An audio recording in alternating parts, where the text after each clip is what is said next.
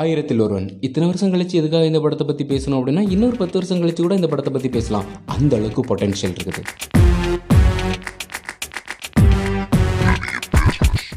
சோழ பாண்டிய யுத்த கடைசியில் சோழ தூது வரும் வரை காத்திருங்க அப்படின்னு சொல்லி ஒரு குரூப்பையும் அந்த குரூப் கூட தன்னோட இளவரசனையும் வழி அனுப்பி வைக்கிறாரு. அப்போ இருந்த கடைசி சோழ அரசன். தப்பி போன இளவரசனையும் அவங்க கொண்டு போன பழங்கால குலதெய்வ சிலையும் மீட்கிறதுக்கு பாண்டியர்கள் எவ்வளவோ முயற்சி பண்ணியும் மிஞ்சினது ஒரு ஓலை சுவடு மட்டும்தான். என்னென்ன ட்ராப்ஸ் எல்லாம் சோழர்கள் விட்டு போனாங்க அப்படிங்கிற டீட்டெயில்ஸ் இருக்கிற மாதிரி. கிட்டத்தட்ட எண்ணூறு வருஷமா பாண்டியர்களோட குறிக்கோள் மாறாம அடுத்தடுத்த தலைமுறைக்கு தன்னுடைய டெஸ்டினி என்ன அப்படிங்கிறது சொல்லப்பட்டுச்சு. மினிஸ்டர் ரீமோசன் இன்னும் சில பேர் வந்து பாண்டிய வம்சவழி அந்த இன்ஃப்ளூயன்ஸ் மூலமாக தேடுதல் வேட்டை தொடருது. இது தெரியாமல் தானாக வந்து மாட்டிக்கிற கேரக்டர் தான் கார்த்தி அண்ட் ஆண்ட்ரியா. சோழர்கள் எதிரி நாட்டு படையோ இல்லைனா வேற யாரோ ஃபாலோ பண்ணிட்டு வந்துடக்கூடாது அப்படிங்கிறக்காண்டி நிறைய தடைகளை செட் பண்ணிட்டு போனாங்க.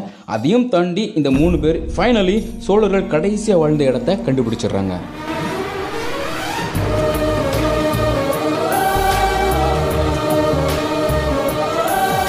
ஏதாவது மிச்ச சுச்ச தேரோன்னு பார்த்தா அங்கே தான் ட்விஸ்ட்டு மொத்தமாக அழிஞ்சு போய்ப்பாங்கன்னு நினச்ச சோழர்கள் வழி வழியாக தலைமுறை தலைமுறையாக அங்கே தான் வாழ்ந்துட்டு இருப்பாங்க.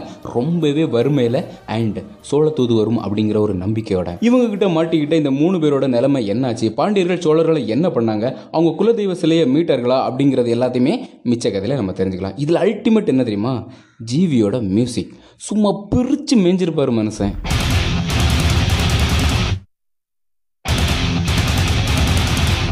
முக்கியமாக கிங் அரைவல் மியூசிக் ஆகட்டும்.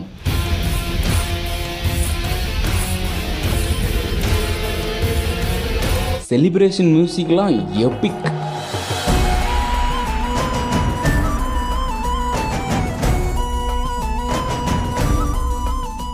பெம்மானே சாங் இட்ஸ் ஹார்ட் பிரேக்கிங்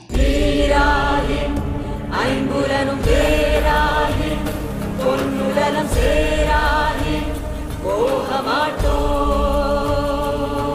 எண்ணூறு வருஷ சோழ ஓலத்தை ஒரே வரியில் சொல்லியிருப்பாரு நம்மாள் வைரமுத்தையா. மண்டை ஓடுகள் மண்டிய நாட்டை மன்னன் ஆளுவதோ? மன்னன் ஆளுவதோ?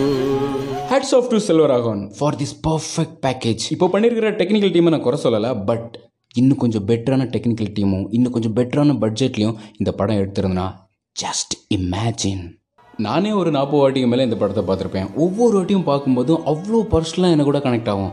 எனக்கு ரொம்ப பிடிச்ச படம். அதனால உங்களோட ஷேர் பண்ணணும்னு ஆசைப்பட்டேன். உங்களுக்கும் பிடிக்கும்னா லைக் பண்ணி ஸ்பீச் கிளை சேனலை ஃபாலோ பண்ணுங்கள் இதோட இந்த எபிசோட எழுத்து முடிட்டு மறுபடியும் அடுத்த எபிசோட உங்களை சந்திக்கும் முறை உங்களுக்கு டலா பாய் சொல்கிறது. It's your speech கிளர்